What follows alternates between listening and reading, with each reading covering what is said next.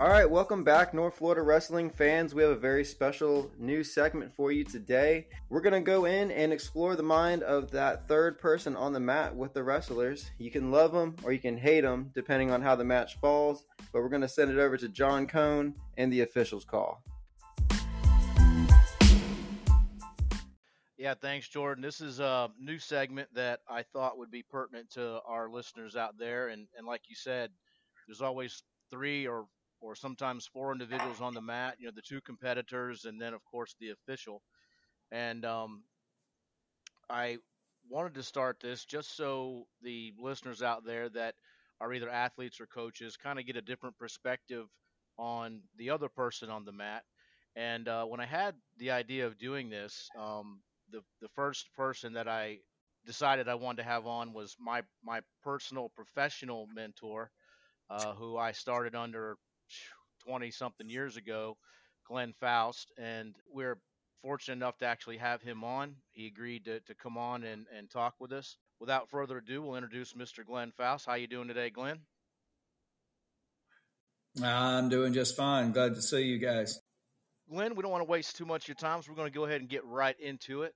Um, I've always known you as an official. And as I stated, you know, you're my mentor and, and all of, you know, I accredit much of my progress as an official uh, to you. And I've, I've stated that to you in person many times. But for those of us who don't know, what was your first exposure to the sport of wrestling? Uh, probably when uh, we were stationed in Germany and um, my brother used to talk about wrestling a little bit. They had a little uh, wrestling over there, although he was uh, wasn't able to compete. He kind of wanted to, and um, then once we got back in the states, my me personally was uh, actually we were at Everitt, and Rutherford came down. The high school came down, and they actually wrestled a match there in front of the student body. So, and then after that, I was more involved with football and that kind of thing. But then at, when I got up to Rutherford, um, uh, one of the football coaches was the wrestling coach, Tommy Clemens, and he came and talked to me about getting into wrestling. So I ended up wrestling uh, there with him up there at Rutherford at that time. So, and um, yeah, it was an interesting process because um, you have misconceptions in your mind about wrestling, and I learned right right away that there are right way to do things and the wrong way to do things, and this is a very very technique sport, and yeah, I, it was a rude awakening at the very beginning. So, are you speaking now as a competitor? So you you wrestled for Rutherford? Yeah, I wrestled my senior year, and you know we'd fool around prior to that, but I never really you know joined the team. Um, and then, like I say, Coach Clemens he had talked to me about coming out, and I finally just went ahead and did it, and uh, had a lot of fun with it. And so I started doing that as a competitor, and then um, later on, when I graduated from Florida and I started teaching, um, I worked one year at Mowat. I applied for the wrestling job over there. I didn't give it. They actually gave it to um, uh, Don Climo.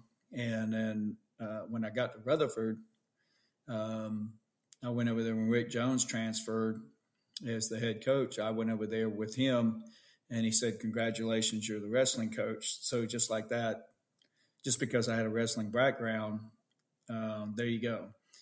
And uh, and I I worked and coached over there for four years and re- really enjoyed it. Enjoyed the kids competition. It's a lot of fun.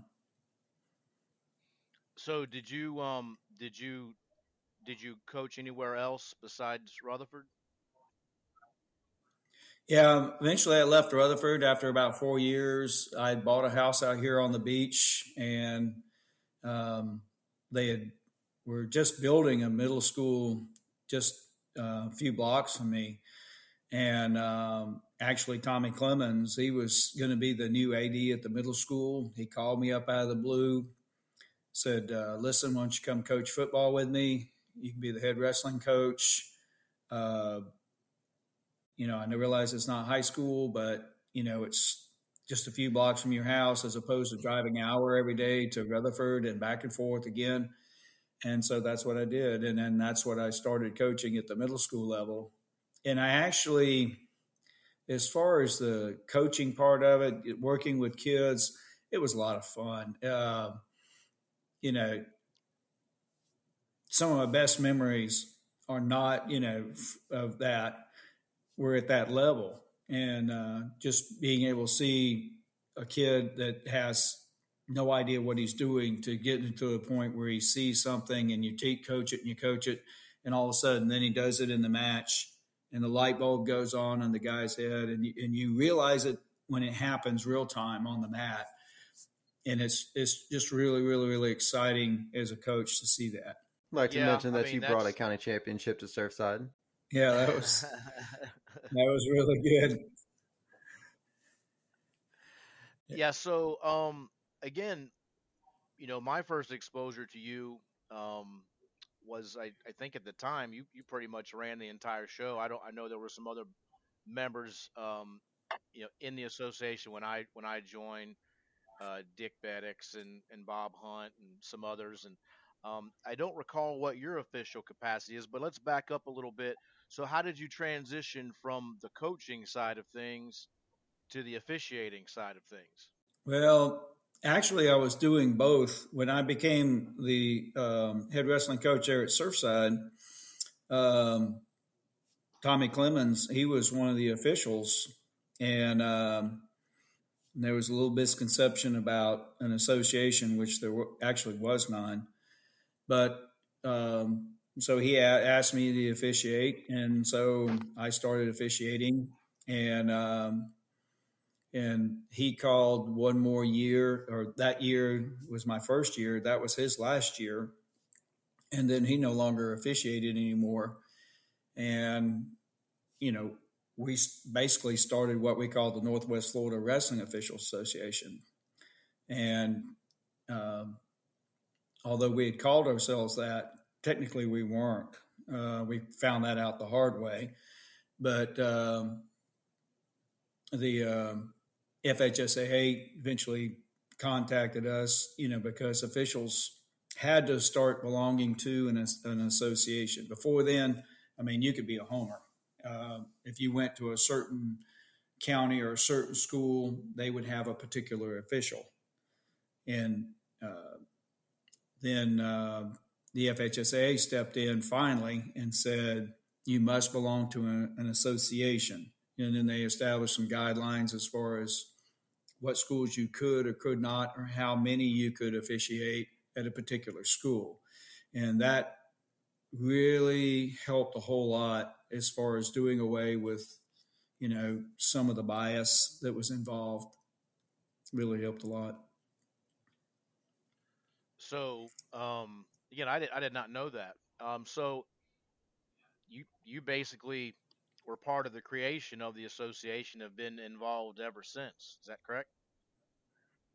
Yeah, I, I pretty much started out, and then uh, Mackie Tyndall, who unfortunately passed away of cancer a few years back, he had moved in the area, and um, I had known Mackie before. He had actually officiated before with with Tommy, and so at that time when we got it going there and first got it going, it was you know pretty much me and him, and um, there were very few officials uh, here in Panama City. So our whole association was really just Panama City. And then when they required everybody to join an association, well, there weren't enough officials in Fort Walton Beach to have an association. So they joined us. And uh, Dick Beddix, who was in Pensacola, there weren't enough officials over there. So he joined us and so at that time, we literally uh, officiated every match from Panama City to Pensacola. And then a few years later, we picked up Tallahassee because their numbers dwindled so small that we couldn't, you know, they they had to uh, join with us.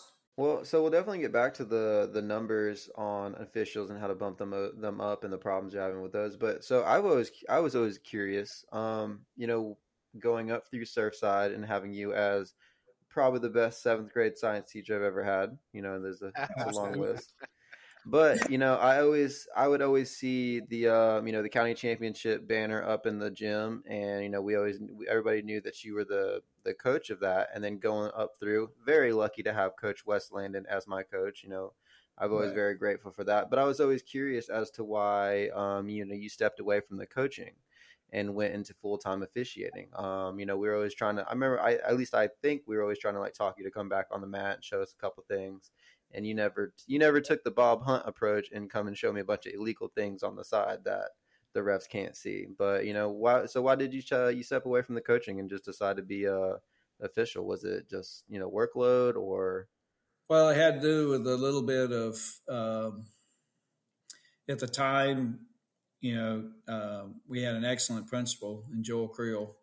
There were some things that went on, you know, administratively that actually had nothing to do with wrestling and uh, there were some things that ended up being an argument, and you know, kind of okay, the administration says this, and then next thing you know, it it just got to a point where it was not good, and so I just stepped away from it, and then.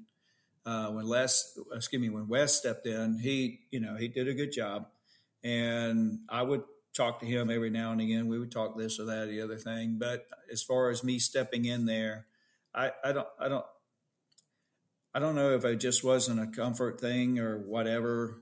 But once I got away from it and I was more involved in the officiating thing, and that, like I say, it grew because when I first got to Surfside, it was just, you know, a few guys officiating in Panama City but by this time, we we had everything from Tallahassee to Pensacola, and so running that, you know, as the booking commissioner and and, and president, really, at, at, that time, I mean that was a that was a full plate. I mean. Uh, I didn't have time to be our all our beginning officials. They had to call JV or, or middle school matches to earn, you know, to get reach the point of their training and in Panama City, it was awesome. But at that time, because all the middle schools, they would wrestle, you know, 10 matches. They had a preseason and a postseason tournament.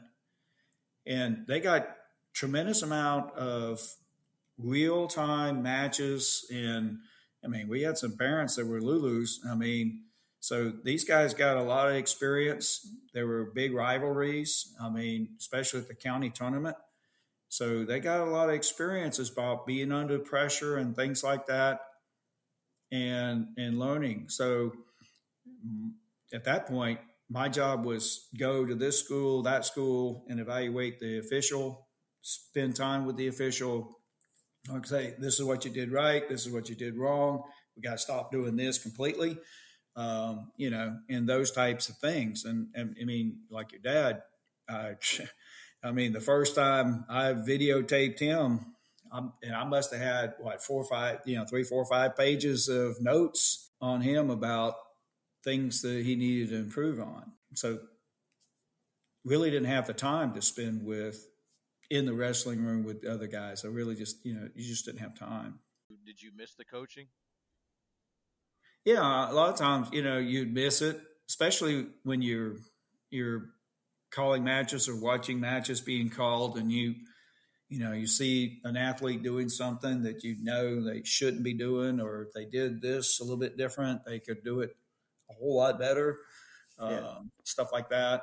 Yeah.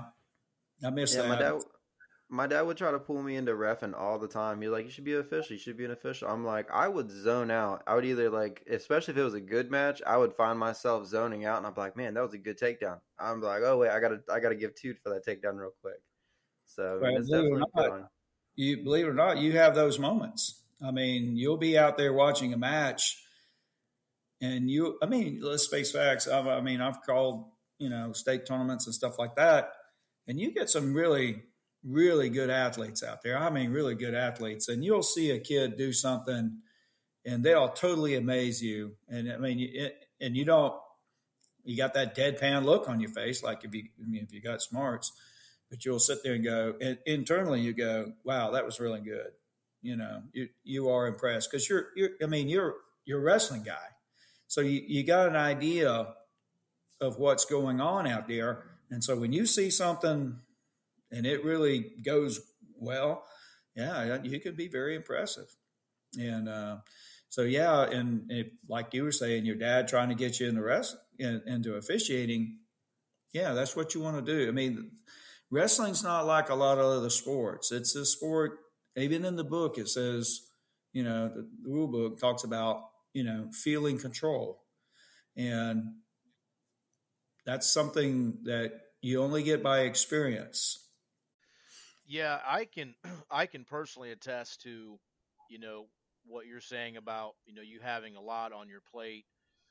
Um, you know, not really being able to find the time to coach because I remember firsthand, you know, when I first met you in I think 98 I met you and I started officiating that mm-hmm. then and and and all the way to the present day, you know, you you put your everything into developing the officials that come under you and you know to the point where you're you're traveling on your off days and you're filming and you're you're making notes and and you know of course I've called you know dozens and dozens and dozens of matches and tournaments with you and you always have your legal pad out and you're you're making notes about you know things that an official can do better while also giving that positive feedback. So you know I can certainly attest to what you're saying. I can't speak to how officials are developed um, around the rest of the state, but I can I can personally attest to, to that time and dedication that you've put in. And how do you feel, you know, from then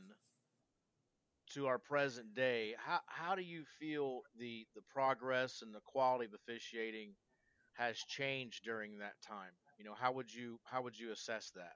Oh, it's a ton better, and I realize that if you talk to some coaches, especially, you know, coach that's in his 20s and just getting going and that kind of thing, or maybe even in their 30s, you know, they don't remember.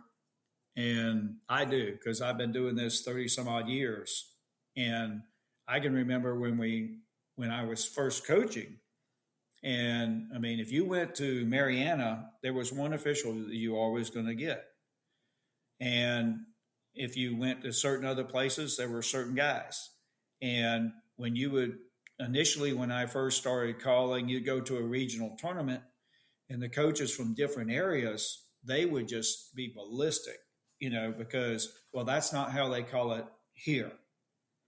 And whether that here was Jacksonville or Tallahassee or Orlando, whatever, you know, it was always so much different. So then the state came in and they started establishing field clinics which to me, in some ways, they still should do. But I'm gonna tell you, compared to what it was then, the consistency, uh, you know, and I, again, I realize these people, you know, coaches today, you know, they may say, "Oh man, the officials this." Uh, let me tell you something.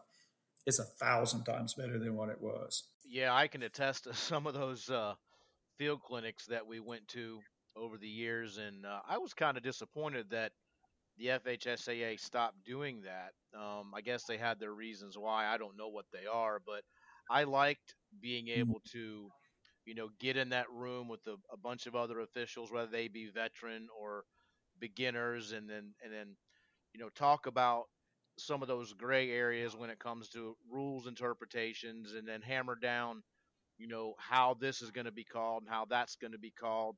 So, you know, we're all consistent statewide. And of course, there's going to be differences here and there. You're always going to you're always going to have that kind of um, thought that well they call it different in the Panhandle than they do in Miami or Orlando or Jacksonville, whatever. But I just just in the 23 years that I've been doing this, you know, I've seen the consistency of officials, uh, mechanics, signals, positioning, all those things progress. And I think you know I think that um, you know the product that we put out today, um, certainly speaking to the veteran officials, you know we have a good field statewide, and um, I think that it's, it's a lot of it's to do with with uh, veterans like you that are very conscientious about the sport and passionate about you know developing um, the officials that come under you. So um, I want to transition to something that um, most coaches and athletes should know, but as you and I both know, uh, there are a lot of coaches out there that do not stay abreast of rules changes, points of emphasis, right. and we end up we end up having to teach them real time in season. So um, I know you and I have already had meetings this year concerning these rule changes. We've had a couple of coaches, you know, there to to listen. If you would, um, I know there weren't many rule changes this year, but can you speak to a few that that we have this year? Well, the uh, one of them, of course, is the you know we're we're getting uh, we have female wrestling, and which is a good thing because I feel like it's going to grow the sport. It's already grown the sport. You know, uh, female wrestling is just taken off, and I think it's going to get bigger and bigger. However, I mean, there are a few things as far as um, I mean, you if you have a female wrestler, then the sports bra requirement is now there.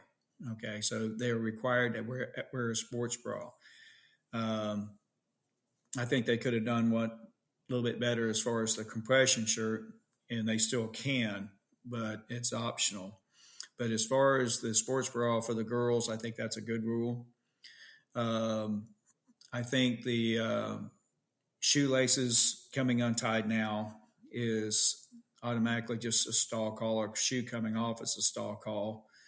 It's no longer a technical violation, you know, and injury time, so on. Well, I disagreed with the call. There was nothing wrong with the rule. I don't know why they changed that. They said it was too punitive, but I thought, okay, you get this thing right, and then you turn around and you go backwards on it. And I think it kind of hurts the sport. So that's that's the other. But you know, those two are the ones that really stick in my brain the most as as far as that's concerned. I'm trying to think, I know there was two other main items. What's uh? I, we were on uh last week. I think I forget who mentioned it. Maybe Clay Allen or Crowder. Um, what is the beard rule? What's the what was the is have they gotten rid of the beard? Yeah, the facial hair. That's it. Yeah. Yeah, facial hair. That was the big thing. And I, you know, I don't care. So, um, you know, as far as that, you, I mean, if you're going to let the kid wrestle with whatever hair can, you know, whatever length of hair, then the beard thing doesn't really come into play. Now, of course, it's supposed to be where you can see through it to do a skin check, which is going to pose whatever issue because then you, you then the athlete has to actually go you know now you got a kid you ding him for that you weigh him in and now he's got to go trim his beard so you can do a skin check. You, you, you know so you right kind of right back where you started as far as that. So like you know i'm looking at you now on the screen i can see your particular beard. Okay at, at what point you know and i got a feeling before long it's just going to be they have a beard. Let's wrestle. We don't care. Um, uh, because sitting there trying to eyeball this stuff is going to pose problems. I think. I, you know, in in the end, if you just take the kid and you say, "Okay, go go go trim your beard or put on a face mask," you know, if they don't want to trim it. I think for the most part, I mean, most kids in high school they can try to grow a beard let's face facts. It kind of looks like your dad's beard, where it's not a whole lot there. You know what I'm saying? Okay, so yeah, you can yeah, see right Clint, through that was, baby all day. I was going to comment about the um, and then there are a lot of these rules that they they implement changes on as as we've seen, you know, over the years. Some of those are a one and done, you know, and some they keep and they mm-hmm. tweak a little bit. And you and I had a, a conversation last week about the the shoe coming off and the um, the yeah. shoe coming off being a technical violation and then and then starting the injury time. And I, I guess I understand in part about you know wanting wanting the athletes to have those injury times because of course we know they're very valuable if you actually get injured. But what and the question I posed to you or the, what we talked about was okay, if the rationale behind changing it to just a stall call and not the tech and injury time is there why why would you still if a wrestler comes to the table not prepared to wrestle. Again, he brain farts, he leaves his headgear on the bench, or he has his shorts on, or whatever. That's still a technical violation, and you're starting injury time. So I feel like I understand the rationale, but I feel like that that whole that whole overall uh, penalty field when it comes to technical violations and injury time is is going to have to be looked at again. I think it's gonna I think it's gonna come up several times this year, and I think you know the powers that be are going to have to look at and maybe go back to the table and tweak it again. What do you think? Yeah, I think so too, because there's a question about, let's say you have an, an athlete that, you know, a shoe comes untied or whatever else. Well, now it's a stall call and you don't stop the match, even if it's up to the two point, you know, you know, if it's offensive wrestler, yeah, you would if you're down on the mat. But the problem is, is now you can have this type of thing take place, and wrestling still continues. So the kid may, the, the, the athlete that has his shoe untied, still may be able to go and score uh, because of a, t- you know, it's imminent. Well, you know, you got scoring imminent, whatever. But to me, it should be if you just change it to a technical violation, then now he can't. He cannot benefit the the the, the athlete that has a shoe come untied can't benefit from it's automatically goes technical violation if the, whatever the situation is. It go, it, you know, okay, save the timeout. Okay, let's do away with the timeout, but it should to be, you know, go into the, you go into a technical violation, so he cannot benefit. You know, it's his fault for not being ready to wrestle. I mean, not having his shoe properly secured. You know, having his shoelaces come undone. I mean, since we've been in this sport for whatever the last 20 years or so, this has been something that they've always had to do because kids in the old days, they would, you know, get to the edge of the mat, pull their shoestring, go back on the center just to get themselves a blow so they could sit there and tie their shoe. And that's when they really started cracking down on this. And there's, you know, I just don't think that that's really I think that's a part they kind of overlooked when they put this rule together. I, I don't think they thought that through very well. Well, so how does it go? Does it like so if, you know, I'm wrestling and my shoe comes untied and it's, you know, the match is still live, do you just throw up the stall the stall call and then mm-hmm. let everybody else figure it out, you know, cuz I know if I'm on the side as like a coach and I can't see it and like I mean, I'm sure it'd be dealt with that. But I, uh, how often is a shoe coming untied anyway? I don't ever really remember this problem. Like, yeah. is it that? No, it's not. It's not prevalent. But I, I think what's happening here is um, we have had instances where the shoe come off, and what it is is some of these athletes. So what they'll do is they're lazy, if you will. They'll take their shoe, they'll tie it loose enough that they can just slide it on like a sock, and they go wrestle and then as you're wrestling them, you know, you're trying to secure whatever takedown or whatever else, and the shoe comes off in your hand or something like that. And I think that was one of the reasons that eventually they made that where it was a technical violation, injury time, and so on. And because having your shoe properly secured. And, but yeah, in the old days, I mean, people would intentionally untie their shoe just so they could get a blow. Now and then they it started where they got pretty strict on it. I really it, the issue you have now is where the shoe comes untied. It doesn't happen often, but believe it or not, it happens, and more times than not, it happens with you know kids that are not very experienced and or coaches not willing to pay attention to what their athletes are doing. And the, the problem you have with it now, with the rule the way it's written now, is that this kid can have a shoe come untied, and let's say they're in a takedown situation, they can go ahead and secure the takedown.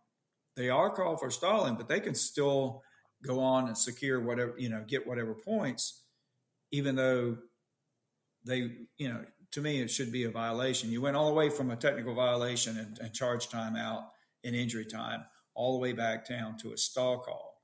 And I think it, I mean, I think they should have left it probably in the middle with a technical violation. That way, the athlete, if you call that technical violation, he can't score from there. He can't score that takedown. And uh, you have to stop the match at that point, if that makes sense. I mean, I get it, but I would, I, I can tell you, as like a wrestler, I would be super. I'm okay with the stall call a little bit. I mean, it does affect the the you know the course of the match or the way that it's going to go. But I know I would be. I've never had to deal with it because I always just tape my laces and just be done with it. But I mean, I would be furious if I'm in a match and then like you know my my my shoe comes off just because of whatever and then I get mm-hmm. hit with a point. So I mean, I, I, get what they're going with bringing it down and making it li- like less severe, but it still in fact eh, you know impacts the match because then that's you you have that stall call that's riding you for the rest of the match. So you know if it gets close, you know it's it's not as devastating as taking away that you know hitting them with that point, but it still does a little bit. But it, it just seems like a, a strange strange rule for uh for them to spend so much time on when there's other things that they could be oh, yeah. uh, working with. Well, and that, but, and this, like I say, the only thing I see is if you're offending contestant, then you still have the ability to, even though you you're not your shoes coming off untied, and whatever else, you still have the ability to continue to score. And in any other penalty situation, you're stopping the match. You know, for the most part. Um, if that makes any sense. In other words, the, athlete is doing defending can't, you know, cannot benefit from it. Now, the other athlete, let's say he's standing up and he has possibility of scoring.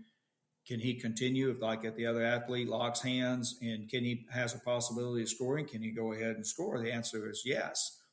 But can that, like, if you return him back to the mat and you locked hands and you put him straight to his back, well, can you score near fall or fall? Absolutely not, because there's already a penalty there, and it's a slow call, and uh, as an official, and, uh, and well, what if what if I'm uh what if I'm on top and a guy goes hit a, hit a stand up, I drop down to an ankle and then he like, you know, whip cracks out and his shoe comes off. And the only reason he gets away and gets an escape is because of that. Like what kind of situation well, is that? Same deal. Same deal. You have an, an athlete right there. The only thing that's happening right there is the, the athlete on bottom, he he gets his escape. He get does get hit for stalling, but in this case here, he shouldn't be allowed. In, in my mind, and this is this is me talking personally and not national federation. He, you know, that should be a match stoppage at that point. He should not benefit from that.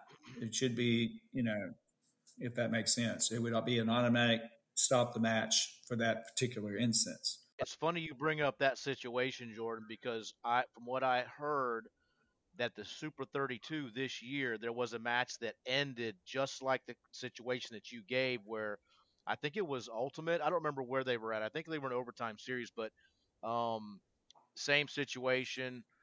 Uh, bottom guy stands up, top guy drops to the leg or drops to the ankle, and then the shoe comes off, and and basically it's a stall call, not a tech, so no point was awarded but the bottom guy was able to finish that move because the score was imminent, and then he wins the match really by virtue of a of a a, a penalty. So I was, you know, I, I think it's a good question, Jordan and Glenn. That kind of leads me into my next question, and you know, I have a few personal thoughts on this. Um, is you know what what rules would you like to see kind of worked on, tweaked, changed.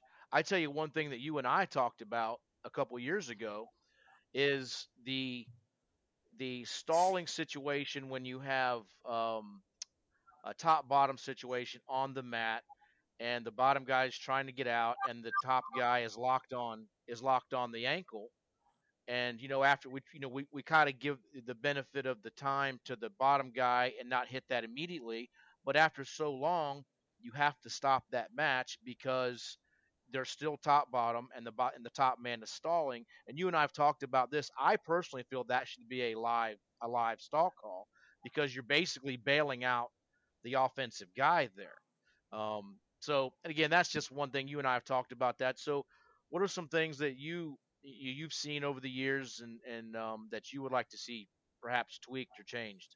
Yeah, um, one of these was actually proposed, and I don't think it, it went through, but I would like to see the college rule as far as the hand touching the mat.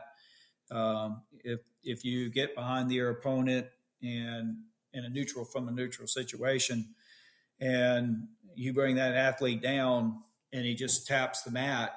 Well, now you know it's it comes down to a decision about okay, was it beyond reaction time or most of his weight supporting that kind of thing. Well, to me, he touches the mat with his hand, hand or one hand, both, then it should be two, just like like college. If that hand sweeps the mat, it's two, and it takes all that. As far as us officials, it takes us out of the ball game. You know, all we have to worry about is whether or not the the hand touched or not. We don't have to worry about was it beyond reaction time or not, or the majority of the way supporting or not. And you know, so it, I think that would be good. Um, the situation like you were talking about, where you know you got a stall call, and the defensive wrestler still got a knee down on the mat when it says his feet.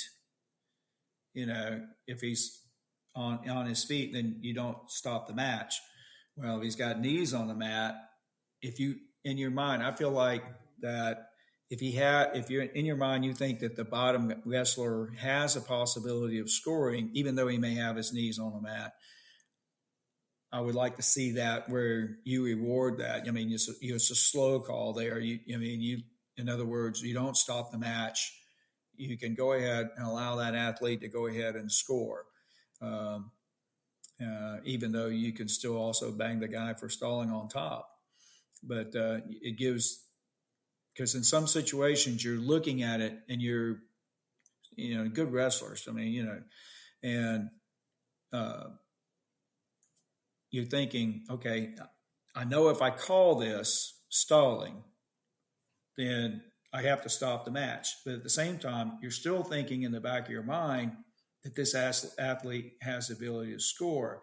And it's like okay how long are you going to sit here to make that determination and I, I think it, it kind of hampers us in there. And not to say it happens a lot, but it does happen from time to time.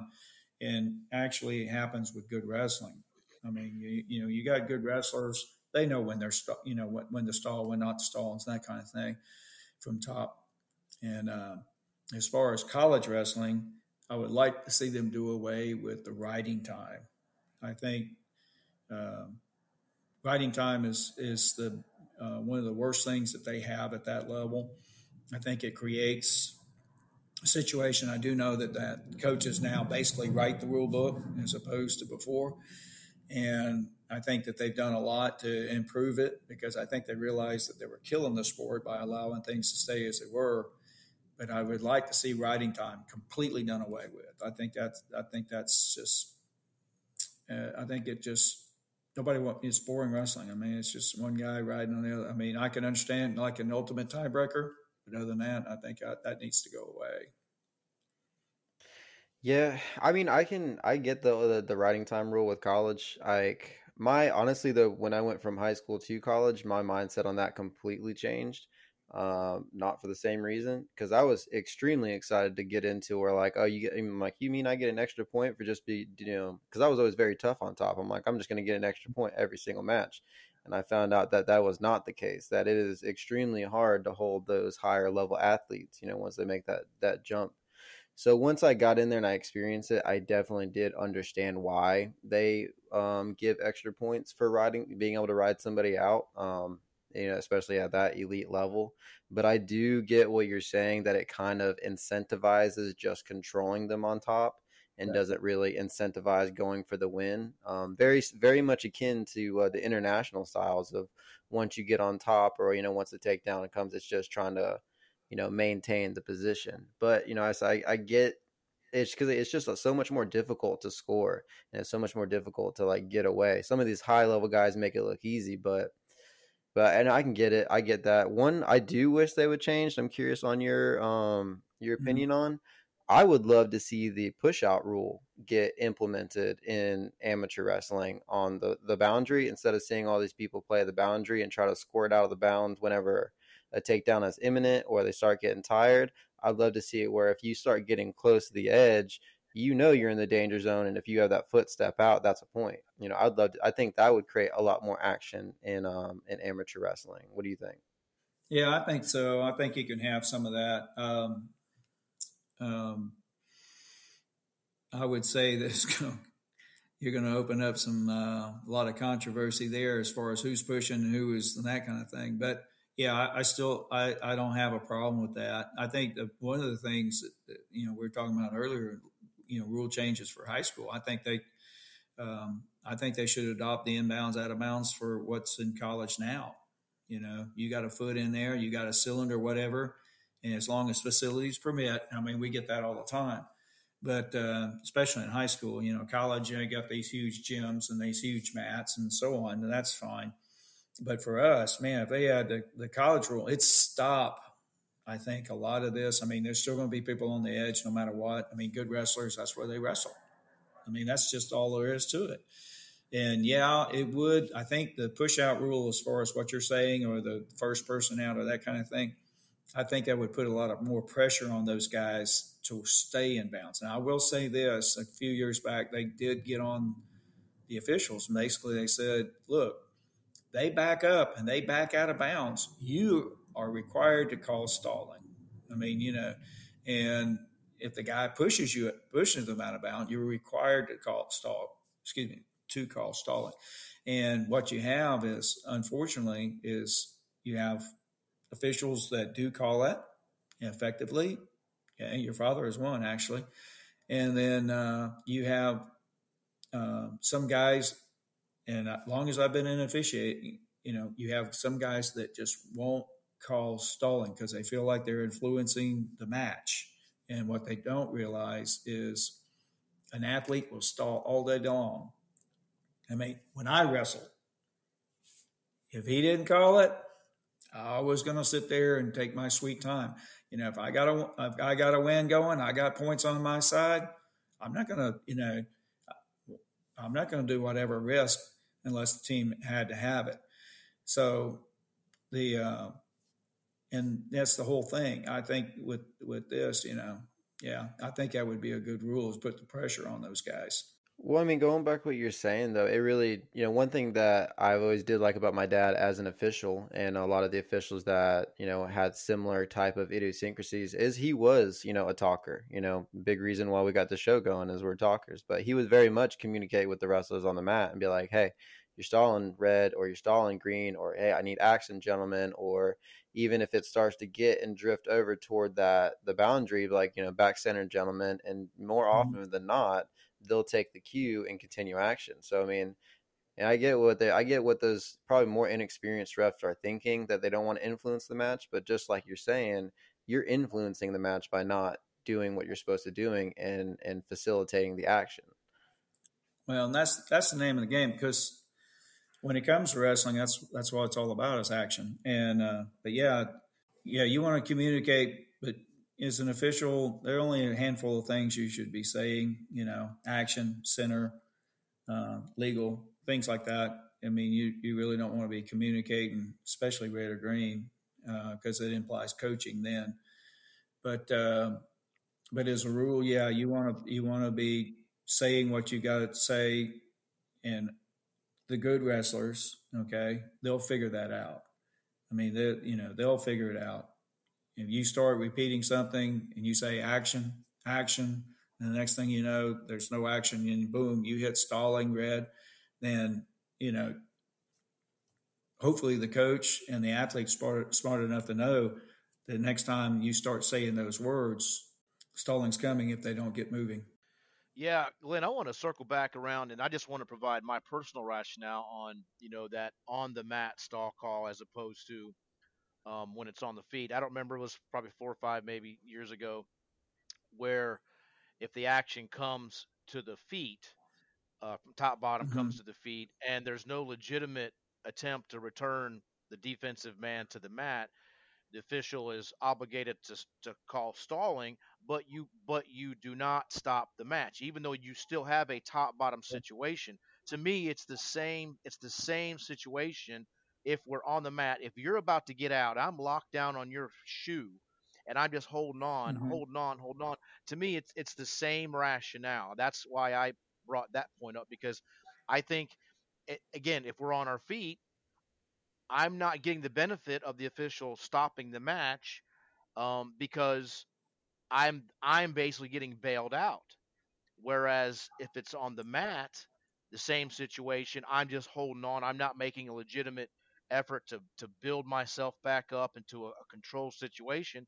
Then we as uh, we as officials are obligated to stop the match, and that's that's my rationale on that one.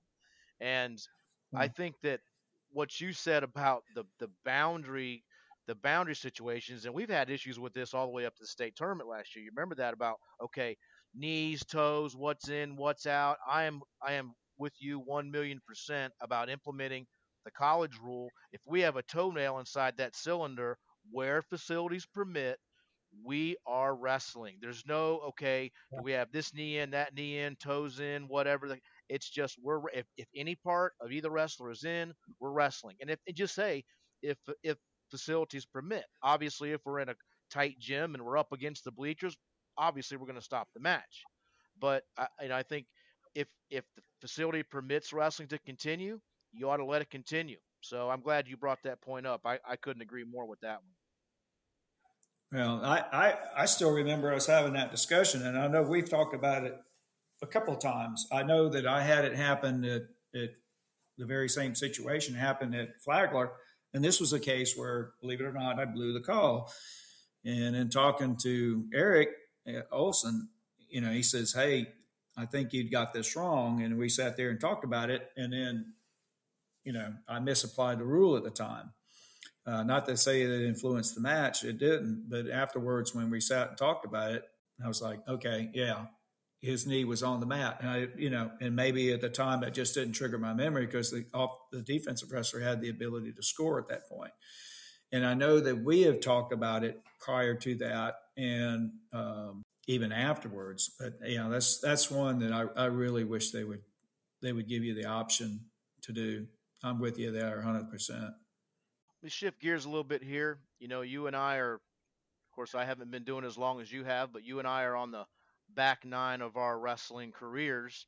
Um, so this kidding. is an issue.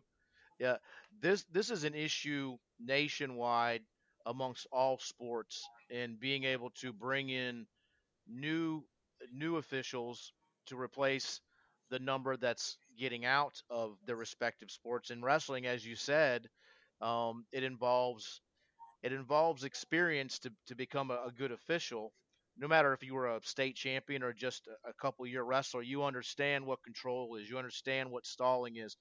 What are some ideas that you have? And let me back up. I, I want this show because I am coming from an official's perspective, and for all those listeners out there um, that are athletes that want to stay associated with the um, with the sport past college or whatever, um, you know, officiating is is a, is a option to do that. So, Glenn, what what are some of your ideas to try to um, encourage enthusiasm uh, for newer people getting into our sport as officials? Well, again, I mean, I think people that have interest in the sport as far as they wrestled or coached and things like that, and they still would like to give back to the sport or be involved with the sport. It's a great way to do it. Um, this year we have our largest group of new officials that we've we've had ever, and um, the irony is a lot of them are not young. I mean, we have a got gentleman he just joined up. He's sixty five. Okay, so he's late to the game, but here you go. And we have people that come and go. Life happens. You know, they have babies and stuff like that, and you know, you know the whole drill. But uh, if you can get them in early, and if you can get some of these guys uh, that want to get officiate, get them in early. Don't cook them. You know, in other words, don't take you don't take an 18 year old official that's never experienced that and throw them into you know a dog match between two big rivals and then you know have the coaches go out there and go ballistic on them next thing you know he's like, I, am not doing this. You know, I'm done with this. You know, I, you know, I, I life's too short. And so there is a methodology. You got to bring them along as slow as you can, but you don't want to bring them along that they're so slow that they're bored and don't want to do it. But yeah, you got to get get out there and talk to the guys, and hopefully they'll join. uh, recently uh, in our area, and we couldn't do it for years and years when I was coaching. We've got all this AAU stuff all of a sudden. I mean, and back then it was Wrestling USA, and that was it. Um, but now they've got a lot more of this AAU going. You got these little clubs, teams. I listened to your uh, show with uh, Mike Crowder here not too long ago, and uh, they were, t- you know, they were talking about, you know, the these kids go in there and they wrestle all these matches in a very short amount of time, and they get in, they get out, you know, they get a lot of competition. Well, the officials get in, they get a lot of mat time, and I mean, and that's where you want to start them at. You can't, you know, you you know, you can't take a first year official and put him in a state championship situation. He's going to get killed, okay? Because he's going to be thinking about everything. And as an official, most people don't realize this is when you a lot of times when you're so concerned about doing the right thing and making the right call, you're thinking about all these scenarios. And when you get all that stuff going around in your brain, slows you down and something happens, you think you missed a call, you start thinking about that call, what rule applied. Next thing you know, you're thinking about, oh, oh, did I miss a call? And now you're you're three calls behind, four calls behind, because you're all the way back on call one that you think you had a problem with. And you can, you know, and now you got paralysis by analysis, so to speak. And yeah, it, it hurts, you know, but that's the reason if you can get the young guys in, get them at that level. Because I'm gonna tell you something, when you get the little kids wrestling, like when we had the middle school wrestling, anything and everything you see in that rule book, you're gonna see it at some point in time, just about. Because you know those guys are all over the place because they don't know what they're doing for the most part, and they are all over the place. So you're going to see illegal holds, potentially dangerous holds. You're going to see all kinds of wacky situations that you're not going to see in a state final because they don't make those mistakes. You know, actually, the higher the level of the wrestling, the easier it is to call. I mean, really and truly, you know, the only thing is different. It, the pressure is a whole lot greater. You know, can you make that call with time running out at the edge of the mat? You know, that's the difference. Yeah, Glenn, and I, you know, and for those those athletes out there that are listening to this um, that want to get involved, especially if you're in that North Florida area, um, you, you, can't you can't start uh, under a better mentor or a better association than than um, Northwest Florida with Glenn and and again I go back to something that you said when I first started.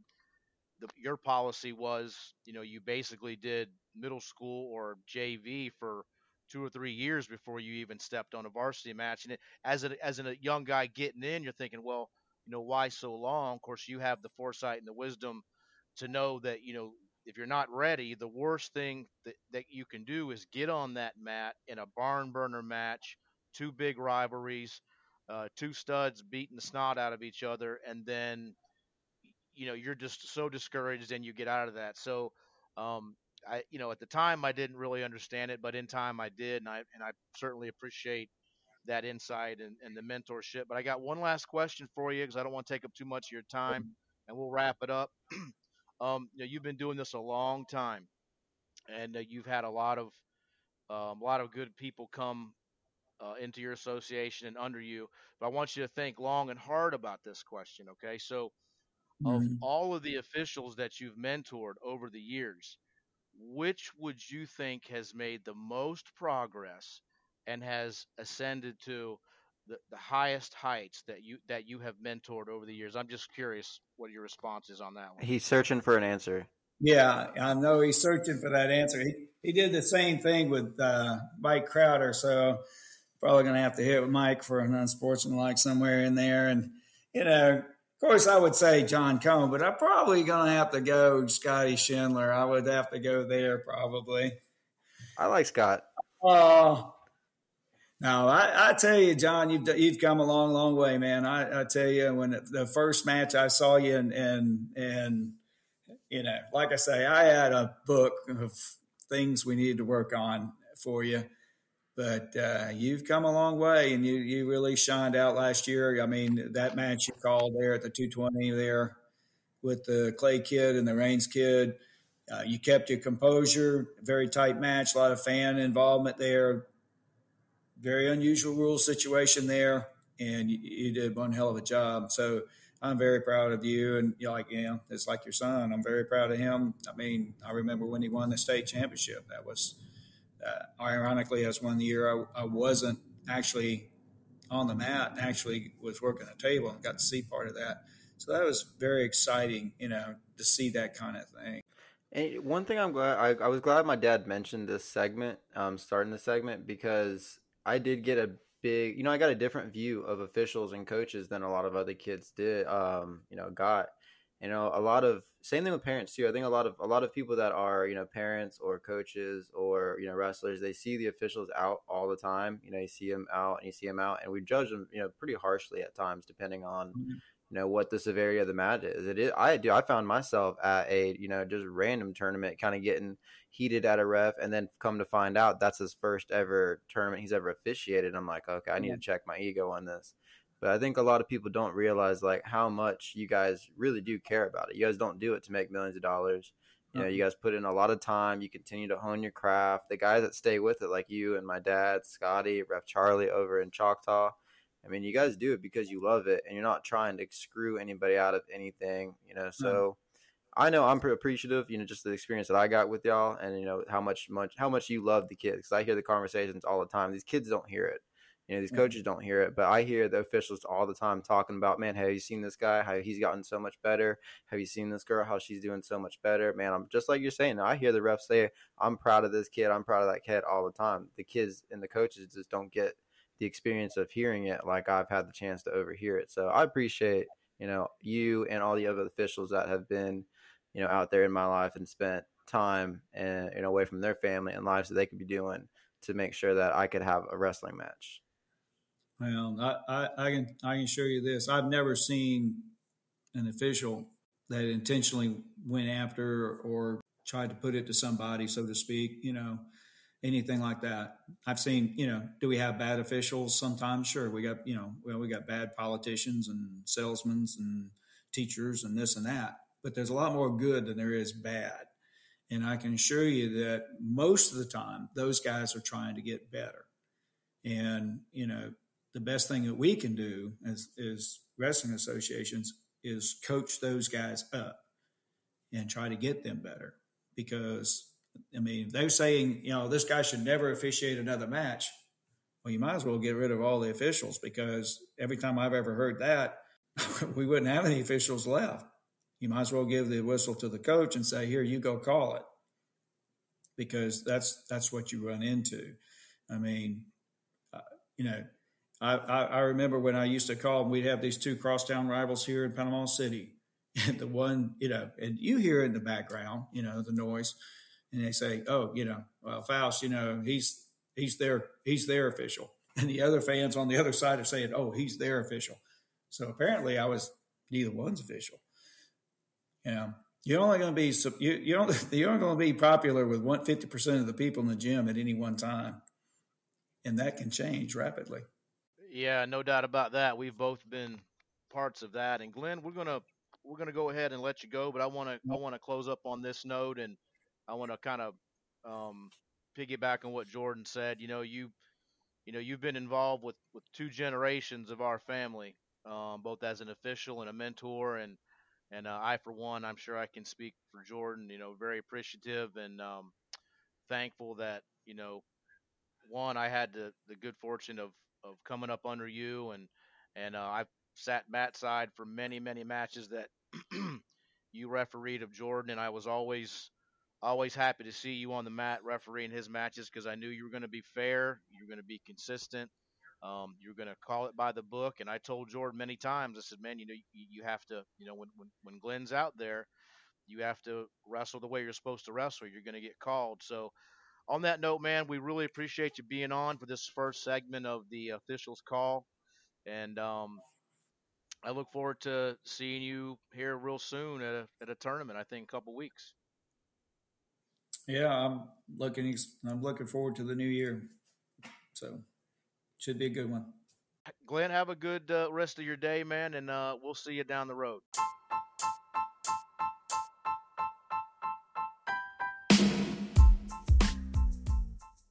Thank you for joining us here again on the North Florida Wrestling Show. We appreciate your continued love and support. Tune in next time as we continue to highlight the great people in North Florida wrestling and get ready for an amazing season. Stay safe and wrestle on.